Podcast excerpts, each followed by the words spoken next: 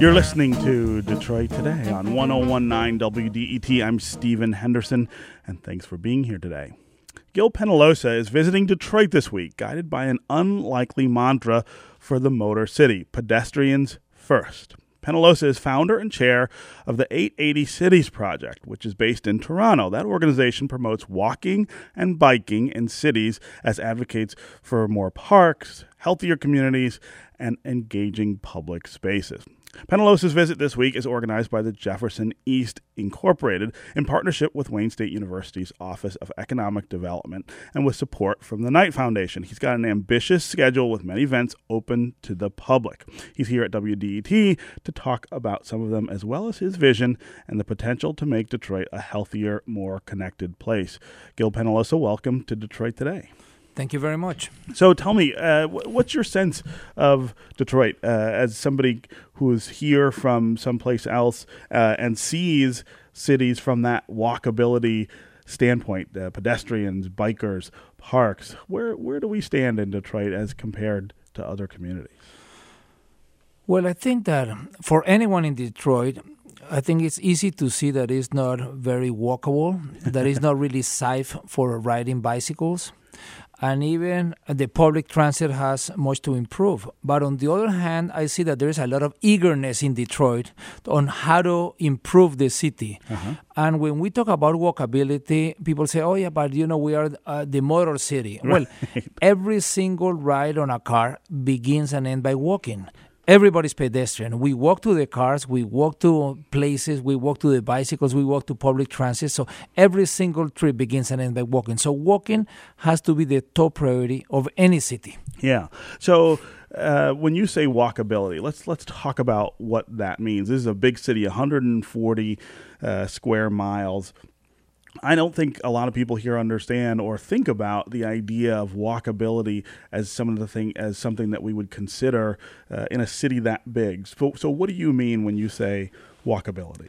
Well, walkability should be that we the way we should plan the city is that everybody should have all the basic needs within a 10 minute walking distance. Okay. If we don't have public transit and the convenience store and the grocery store and the drugstore and so on within a 10 minute walk, then it's not very nice for walking. So we need to improve. We need uh, the crosswalks. If the crosswalks, we, we need to rethink. In the US, today we have 42 million people over 65. But in 20 years, it's going to double to more than 85 million. Sure. So we're going to have a lot of older adults. And a lot of the intersections are too big and the timing for the walking across is too short. So that's why there is no wonder that more than half of the people killed in the intersections right. while they are walking are older adults because they just don't have time, the, the time. They can't and even get across in ex- the time that's a, a lot of Exactly. So yeah. that, that, that's some of the issues that are basic about walkability. Like even in the intersections, when people are walking, if there is a small island in the middle while they are walking, you automatically eliminate half of the of the of the traffic incidents because they have some place to stop. Exactly. So this yeah. is not rocket science. Imagine someone that you love is killed in an intersection where there was not a small island, yeah. and you knew that if there had been an island, half of those would have been eliminated. Yeah. Each, I mean, in the U.S., in the last 10 years, there, the people walking that have been killed by cars is 16 times more than the people that die in natural disasters.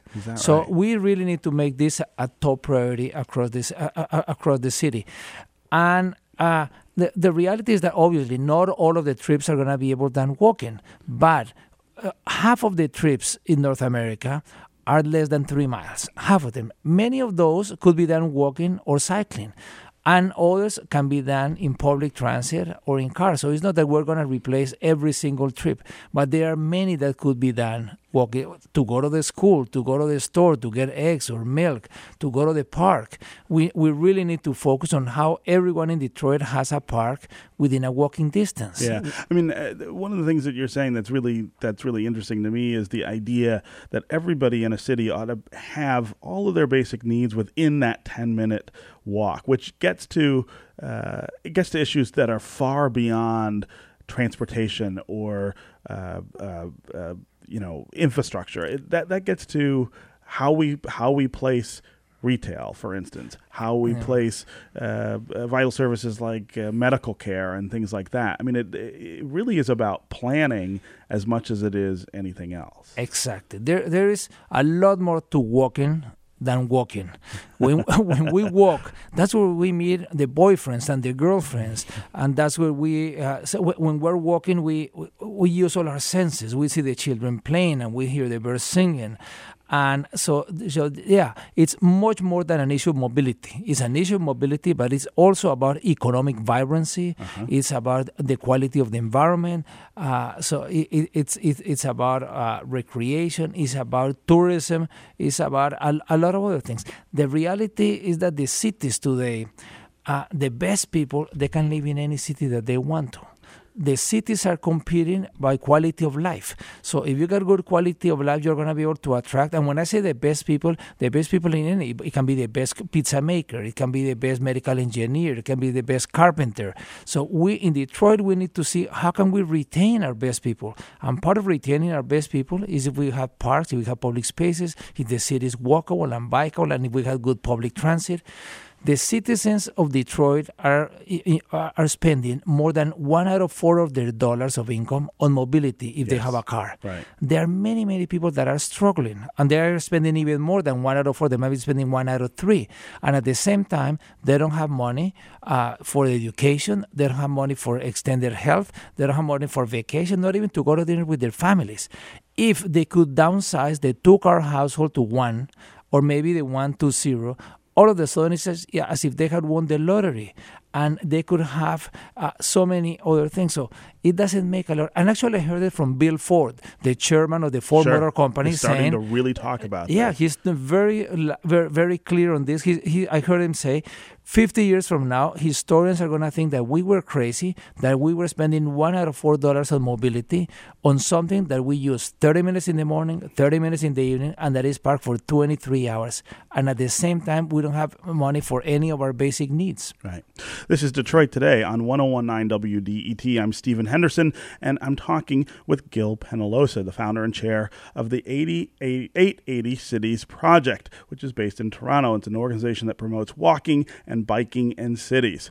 Call and tell us how walkable is Detroit? How walkable is your community in Detroit? Do we have enough parks that are near you? Do you have a grocery store that you can get to within 10 minutes of your home? And what would you like to see uh, Detroit do in terms of walking and biking, making those things easier for people in our city. Call us at 313 577 1019. It's 313 577 1019. Mr. Penalosa, I'm, I'm wondering what, what cities would you point to as models for Detroit? And I'm, I'm curious, uh, uh, and I'm curious in an answer in a, in a couple different ways. One, what American cities would you say are doing this really well? Uh, and then second, what cities of the same kind of size and and makeup of Detroit uh, are are doing this better than we are?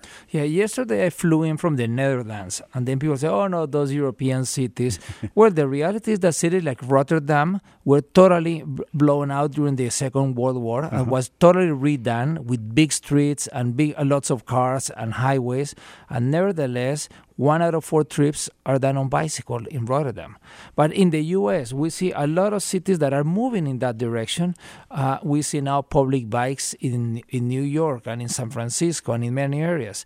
Uh, cities like Los Angeles, all of a sudden now, after being not only the city of angels but the city of cars, they are in the middle of the economic crisis. They approved that tax to improve their public transit.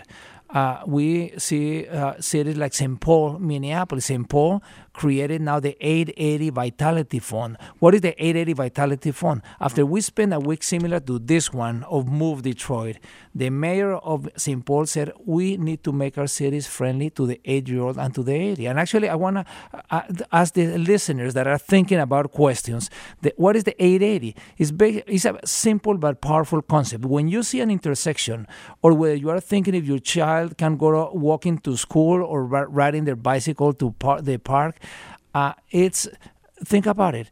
We if when you see an intersection, uh, think of a child that you love. It can be your son or daughter or grandchild, someone around eight years old. The second step is think of an older adult that you also love around 80.